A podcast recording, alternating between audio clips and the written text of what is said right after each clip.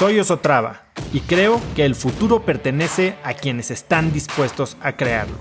Si estás aquí, estoy seguro de que tú eres uno de esos cracks.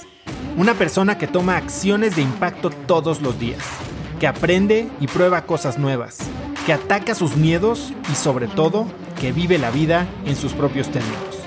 En episodios cortos te presento una serie de preguntas, conversaciones e ideas que te ayudarán a conocer lo que te mueve, ser mejor en lo que haces y vivir una vida más grande.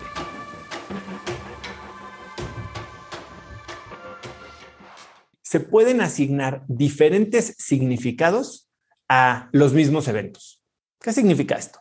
Bueno, todo, como yo lo veo, tiene dos maneras mínimo, dos maneras de verse. Y podemos buscar evidencia de cómo el mundo nos está alentando, empujando y poniendo ahora sí que el camino dorado para que logremos nuestras metas y las vamos a encontrar.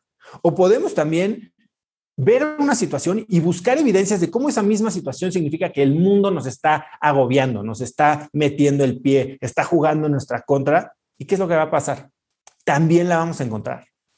Entonces, cuando tenemos conciencia, es que tenemos el poder de elegir una explicación que nos ayuda, que nos empodera, que nos facilita la construcción del futuro que queremos. ¿Cómo podemos contarnos historias que, por un lado, pueden alimentar nuestra identidad ganadora o de ese mismo contexto, de ese mismo evento, contarnos una idea que nos minimiza, que nos debilita, que alimenta nuestra identidad perdedora?